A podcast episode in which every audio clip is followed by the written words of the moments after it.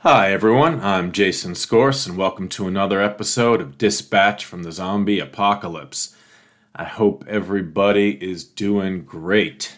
So, today's episode is on assessing U.S. foreign policy with reason and logic.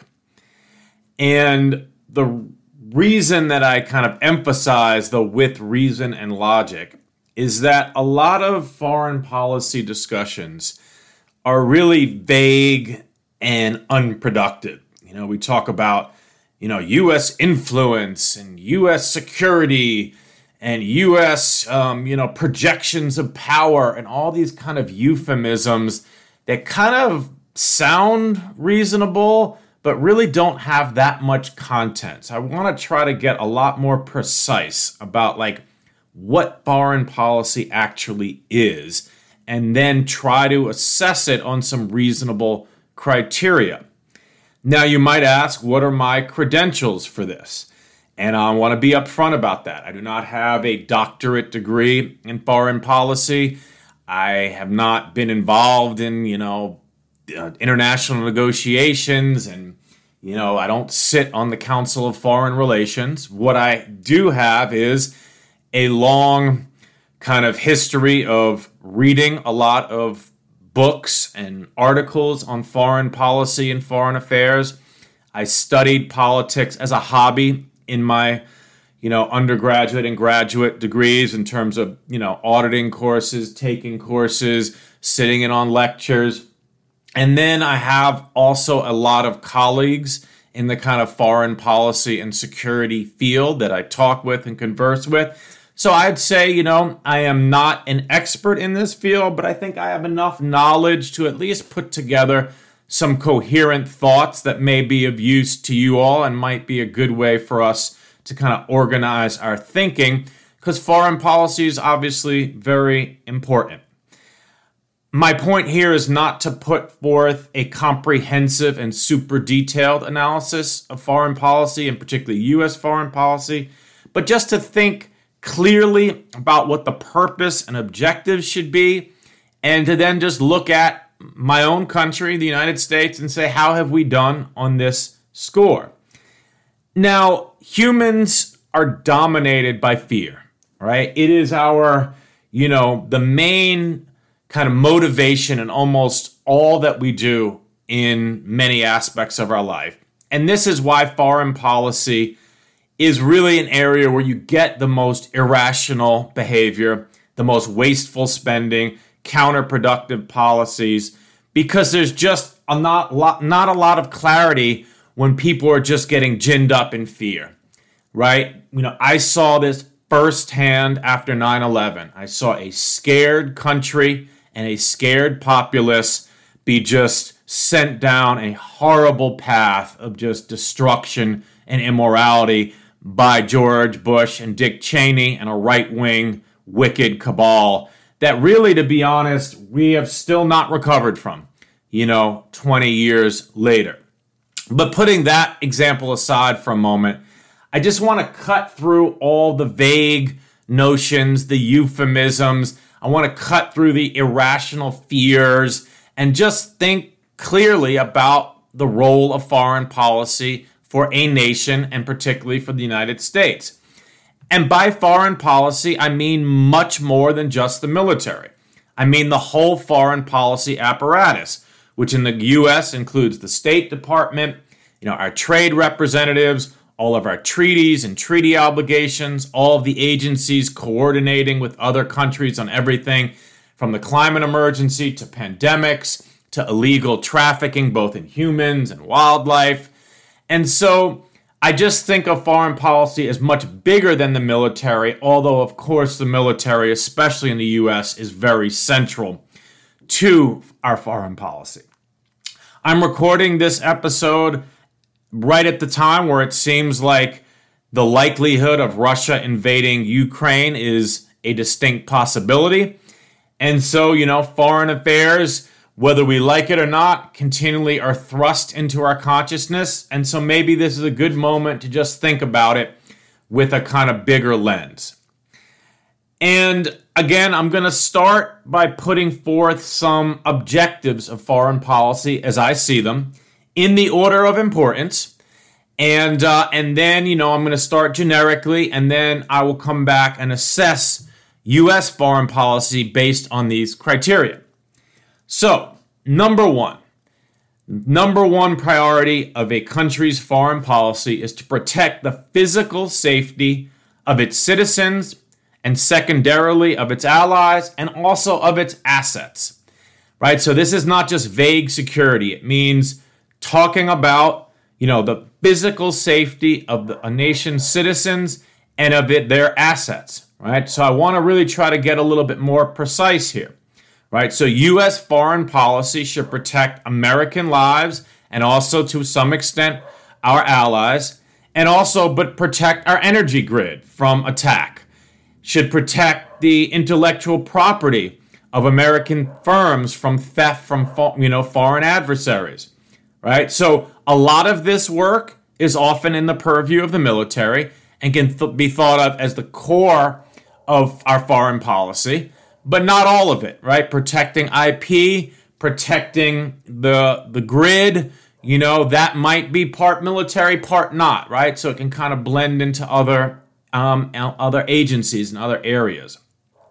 Now, of course, it's important to note that sometimes, as is the case in America today, the threats to American citizens and our assets come not only from foreign powers, but from our own citizens, right? So, foreign powers are not the only potential threat. You know, I don't want to get sidetracked on that right now, but it's important to note because I think a very credible case can be made that the greatest threats to U.S. citizen safety and our wealth and our institutions and our the basic material prosperity comes from right-wing extremists who are more often than not enabled by the Republican Party or at least nominally aligned with them and not by foreign powers. Right? So this is a pretty big caveat. You know, I've, I've had full episodes on that, but I think it's important to note. Now, moving on. The second, I think, highest priority of foreign policy is to coordinate the provision of global public goods. So, now what does this mean? It means coordinating with foreign powers on things like pandemic prevention and response, on addressing the climate crisis, on protecting global biodiversity, on protecting the ozone layer, right? So, these are about protecting global assets that one country alone is unable to protect but which all countries benefit from and really, you know, rely on, right? We rely on a stable climate, on an ozone layer without holes on it, right? On, you know, not all wildlife being decimated, right? So these are global public goods, and a big part of foreign policy is working, you know, across borders to, to make sure we protect and uh, conserve them. Now, many of these public goods are environmental right? Since pollution and ecosystem degradation does not, you know, do not respect nor confine themselves to political boundaries. Pandemic is an interesting one, obviously, in this moment. Um, these uh, it's definitely an, an environmental related issue because most pandemics come from, you know, are zootropic um, in the sense that they come from animals and, and then they are transferred to humans. But pandemic might be kind of thought of as part of global health right? Global health is also a public good, at least on some dimensions. So that's the second priority for foreign policy. The third is to promote a rules based international order that help serve the objectives number one and number two, which is safety uh, of security of citizens and assets, and also the provision of global public goods. Now, what does a rules based system mean? It means creating an international order where countries play by generally accepted rules regarding trade, property rights, sovereignty of nations, health and safety standards, etc., so that travel and commerce can operate smoothly and safely and sustained economic growth can be achieved. When I get into the assessment for the US on this dimension. I'll get into a little bit more of the kind of precise things because even again rules based international order it's kind of vague sounds good sounds sophisticated but what does it really mean i will i will put some more substance into that um, in the subsequent uh, section and then finally the fourth you know um, priority objective of foreign policy is to promote human rights and prevent humanitarian disasters now i put this point last because if countries achieve the first three objectives that I've laid out, this will go a long way towards promoting human flourishing and well-being. And it is also it is incredibly difficult to change the internal domestic affairs of in foreign countries. So my point here is that if a country does a good job at protecting its own citizens and its own assets, it promotes global public goods and promotes a rules-based system that's going a long way to promoting human rights and preventing humanitarian disasters. It doesn't achieve it completely, but it goes a long way to. Now, the reason that I put this as number four is all countries have large blind spots that makes for a lot of inconsistency and frankly hypocrisy on this front. Case in point, right? The US as part of its global war on terror, one of the rationales was spreading democracy around. We can get into how much that was kind of a fig leaf to kind of cover up for, you know, more imperial um, objectives. But that was one of the stated things bringing democracy to Afghanistan, bringing democracy to Iraq. The problem is we have a barely defensible democracy at home in the United States. Our country is largely undemocratic in many ways. We have many large numbers of our citizens that are denied the full franchise and we just have a system that is really quasi democratic at best. So it's a little strange to be promoting democracy abroad when our own democracy is frail and fraying at the seams.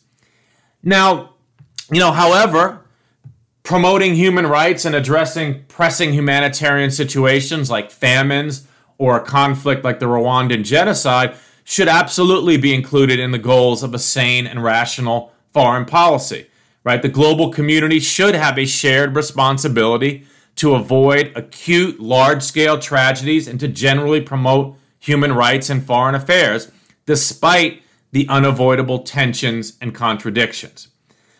So, before taking a break, let me take a moment to share a few examples of how we can assess whether U.S. foreign policy meets these criteria that I've outlined, you know, and then I'll come back with some details after the break.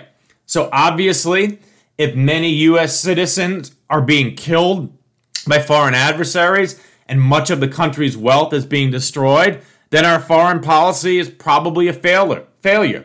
Of course, we have to consider the baseline and the counterfactuals to some extent, which makes assessing foreign policy, you know, oftentimes difficult. But it's not impossible, as we'll see in the case of the US. Also, a country that is actively working with other countries to address the climate crisis, to reduce trade barriers, to create international adjudication systems to peacefully settle international disputes represents examples of a foreign policy working effectively that should be praised and, and, and, and noted. A nation, however, that has deep ties with and supports repressive regimes that are actively oppressing large numbers of their own citizens indicates a broken foreign policy and misgu- misguided foreign priorities. There may be times, of course, when you know we have to make a deal with the devil, right? Not everything is perfect, and sometimes those may be warranted under certain circumstances. But if those deals with the devil last decades and generations, they're probably an indication of misguided foreign priorities and uh, and a and a failing foreign policy apparatus because deals with the devil should probably be temporary and not long standing. So, anyway, those are just kind of some overarching kind of ways to think about foreign policy that I think represent a pretty good way, a pretty good lens to kind of assess a nation's foreign goals and objectives, and then to assess how they're doing on those goals and objectives. So, after the break, I will do that with respect to the U.S. All of that is just material. So won't you think the scenario? And just imagine if each one is teaching one. We'll come together so that we become a strong force. Then we can stay on course. Find your direction through introspection. And for my people out there, I got a question. Can we be the sole controllers of our fate? Now who's gonna take the weight? you can't, you can't, you can't,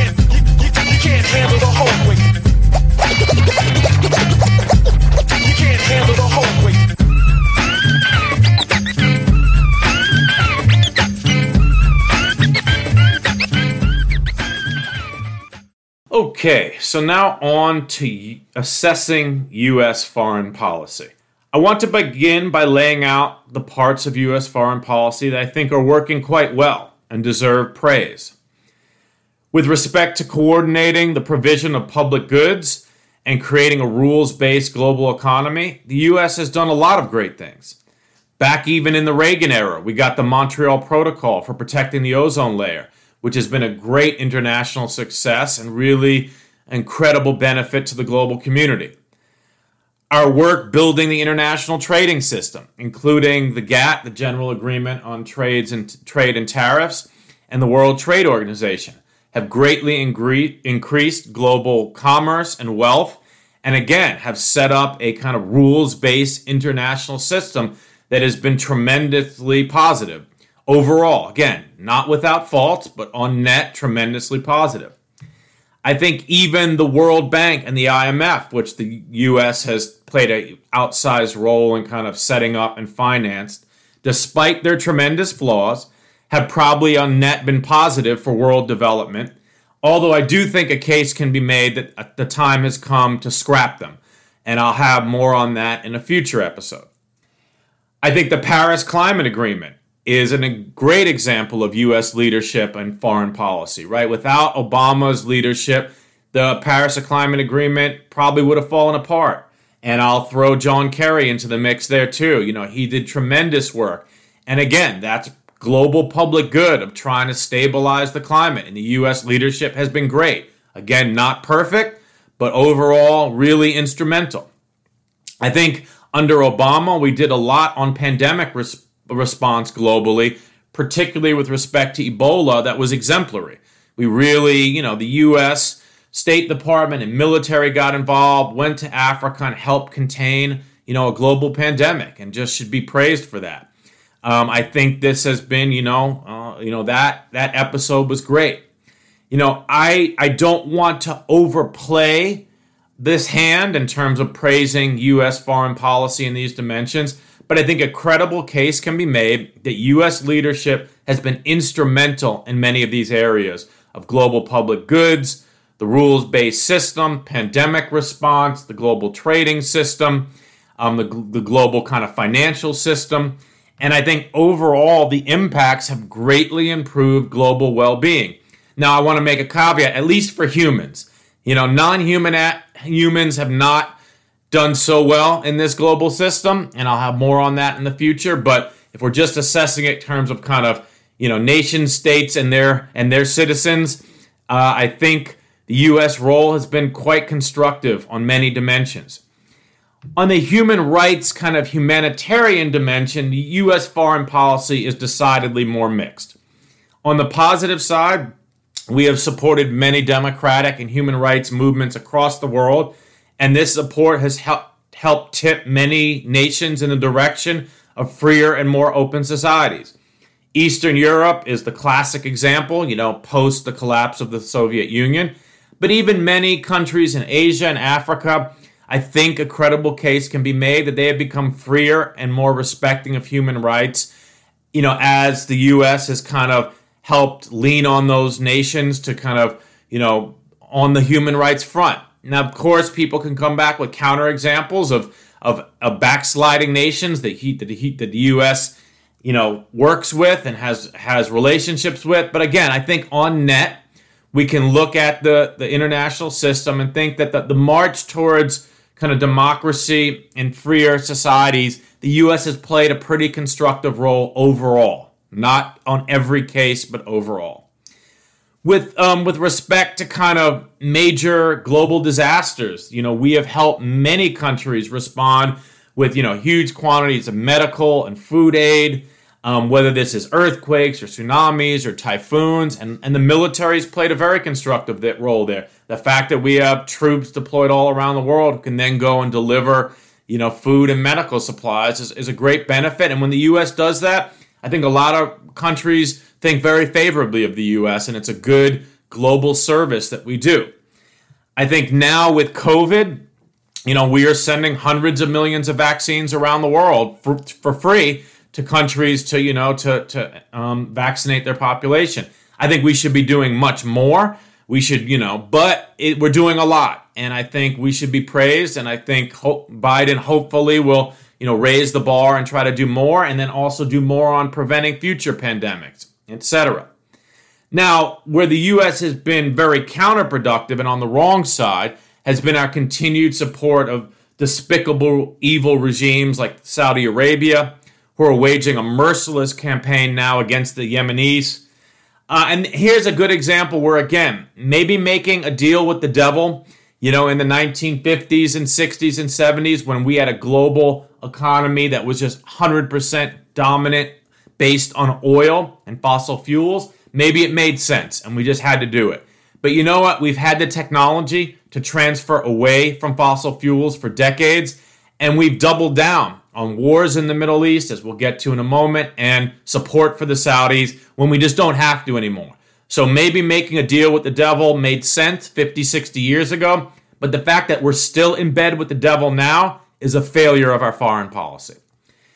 I think the continued embargo of Cuba is another example, right? Cuba is a small, weak country, poses no threat to the United States, and you know, imposing large economic humanitarian costs on the Cuban people because they happen to have a you know an oppressive communist regime is just dumb, counterproductive, and it just shows it's just a failure of, of U.S. policy. You know, I'll, I'll just wade into the U.S. Israel thing very lightly, which is look, I don't think U.S. support of Israel is overall a bad thing. I don't even think you know our monetary financial support of Israel is a bad thing. But I do think we haven't been critical enough of their treatment of the Palestinians because if we're going to be honest, you know, Israel is marching pretty steadily to being a truly apartheid state and we don't want that. And we have kind of, you know, we have just we have not exerted as much influence as I think we could to really show them that we're unhappy with their treatment of the Palestinians. Again, can we control Israel? No. Should we control Israel? No. Should we withdraw all of our aid to Israel if they don't do exactly what we want? No. But I do think that we could exert more influence in a constructive manner, and I, and I think we should do more. So now I just want to say if we take a step back here and we stop here on the assessment of U.S. foreign policy, on what I've laid out so far, uh, you know, the U.S. scores pretty well. You know, we're far from perfect, but we do a lot of global good on many dimensions. Now, of course, what I've left out here is the major, you know, use of the of the U.S. military, and that's the big elephant in the room here. And if we once we get go down that road, we're going to see that U.S. foreign policy has not been that good and in fact has been quite damaging and destructive. But it's important to separate these things out to show that there are many dimensions of foreign policy that are very important, very substantive, very significant, where the U.S. is doing great things. Now, we're far from perfect, but again, on these dimensions, we've done a lot of good, and in fact, some of our military interventions have done some good as well. However, in the past half century, the U.S. military has been involved in dozens of military clashes, pretty major incursions, and conflicts with foreign powers. But the three largest military operations have been the invasion of Vietnam, the invasion of Afghanistan, and the second invasion of Iraq. My assessment on these morally and intellectually bankrupt wars that are stains on the nation's history after the break.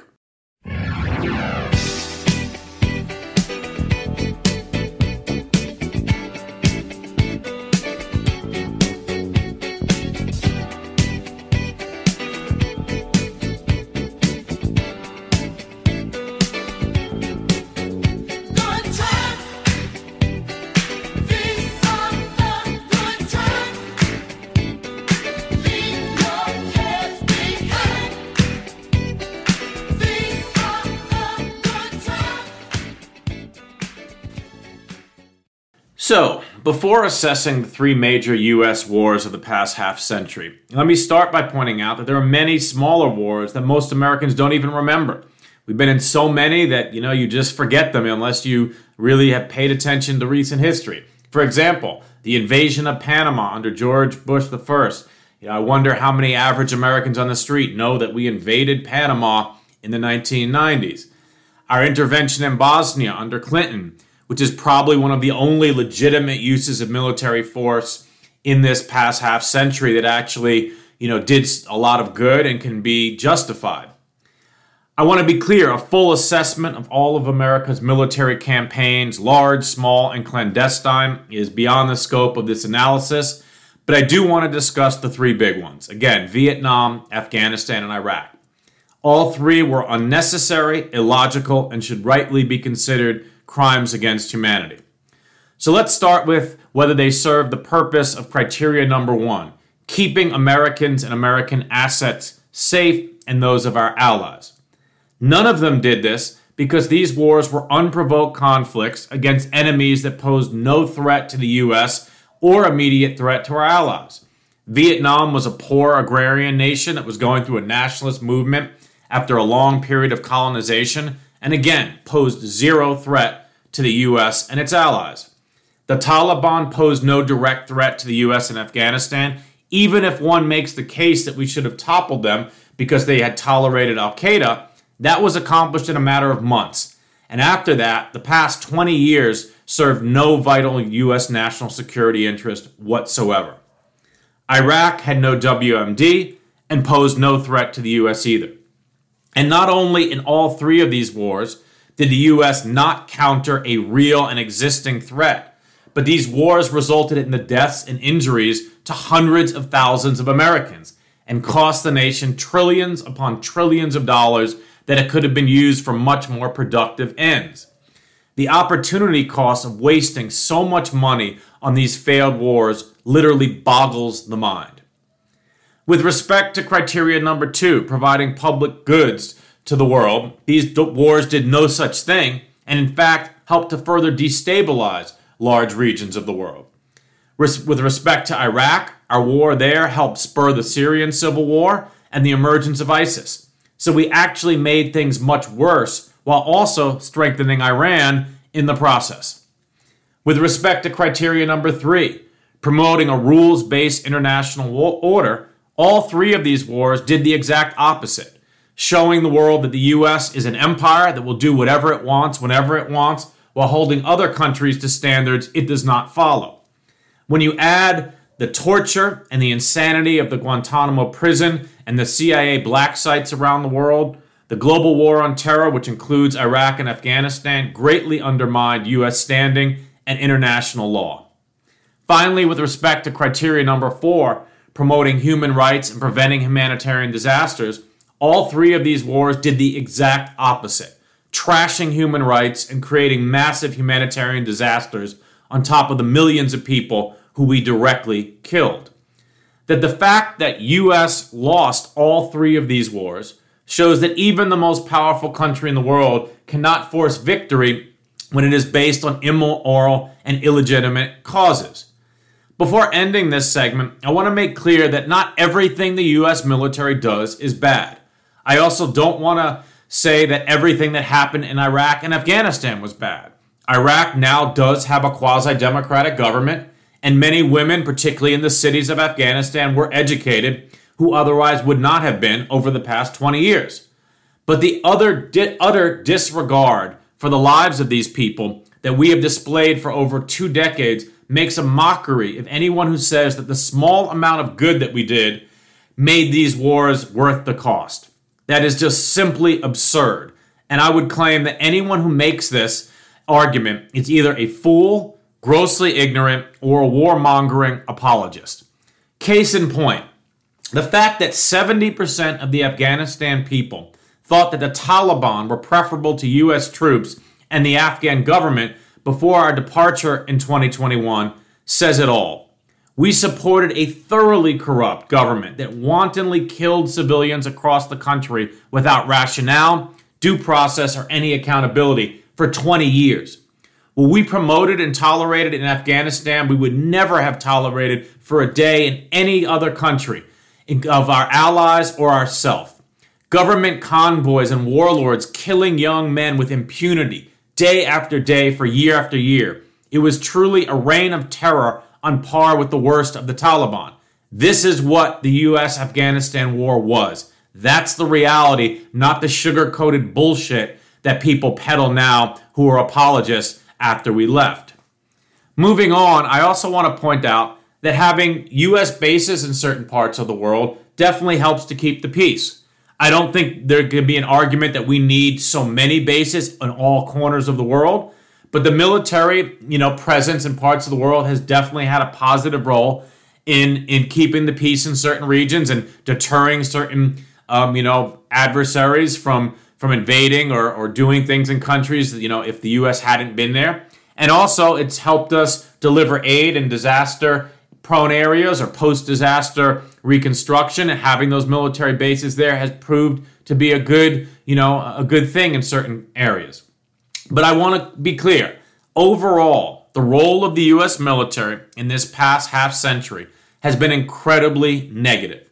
It has made America weaker while killing millions of innocent people and spreading chaos and destruction across the globe, including, of course, the death and injury of many, many tens of thousands, in fact, hundreds of thousands of our own citizens.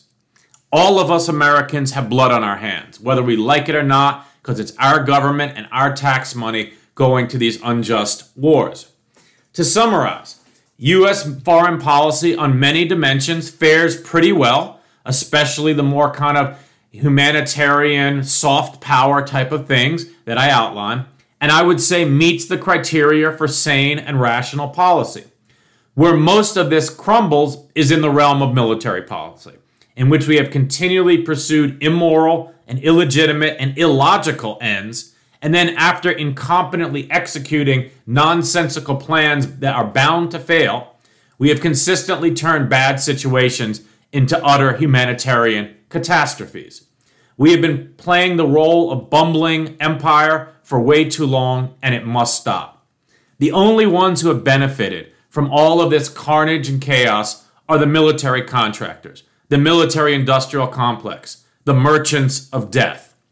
And so, after the break, I'll come back with the antidote.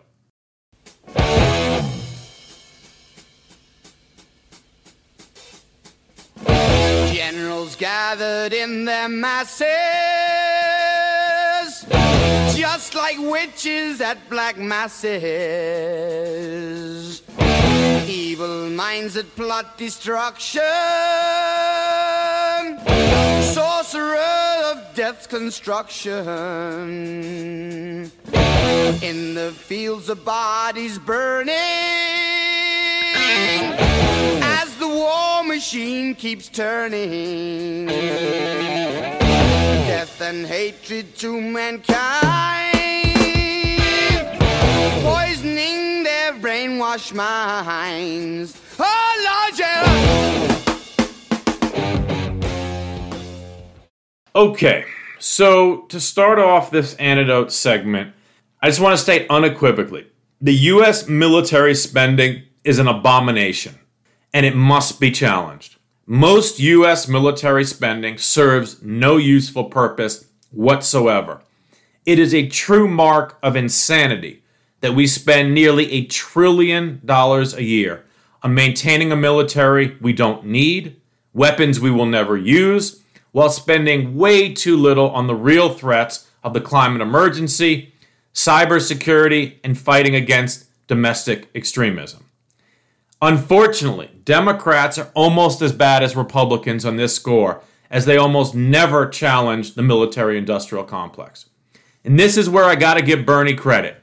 For all you want to say about Bernie, he's been consistent in calling for major reductions in the military budget his whole career. And this takes courage, right? Maybe it doesn't take courage in Vermont where there aren't a ton of military contractors and there's not, you know, the, you know, that kind of lobbying group at your back, but it still takes courage because we are a warlike people. We are a violent, warlike people. And to get up, you know, consistently and say, our military's too big, we're wasting money, we need to shrink it, it does take courage, even from a senator from Vermont.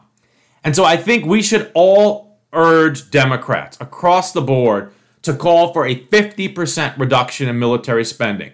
What's so crazy is that our military is so large that even a 50% reduction would make our military by far the biggest in the world, but it would force the Pentagon to prioritize and not waste so much money. Because we know, again, they're literally spending hundreds of billions on weapon systems that don't even work and that we will never use under any circumstance. Now, a major reduction in military spending on this order may never happen in our lifetimes.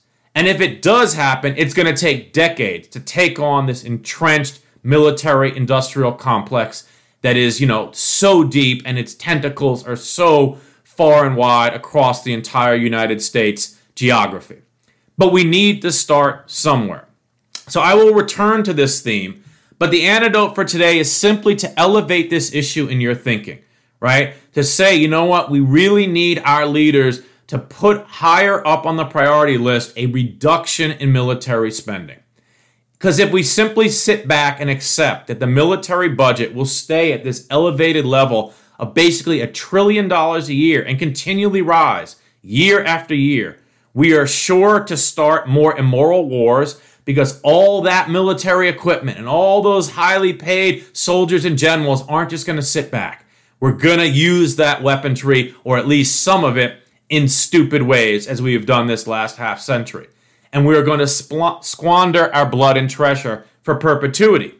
And no nation can survive on such a trajectory, nor should any nation deserve to survive on such a trajectory. So, again, the antidote is to elevate that in your thinking in terms of political priorities. That we need leaders who are going to call for a reduction in military spending, even if this is going to take decades to achieve. So, with that, everybody, I hope you're enjoying the podcast. If you are, please share it with family, friends, and colleagues. Rate it, subscribe on Apple, iTunes, Spotify, and Stitcher. And with that, have a great rest of the week. Stay safe. Take care.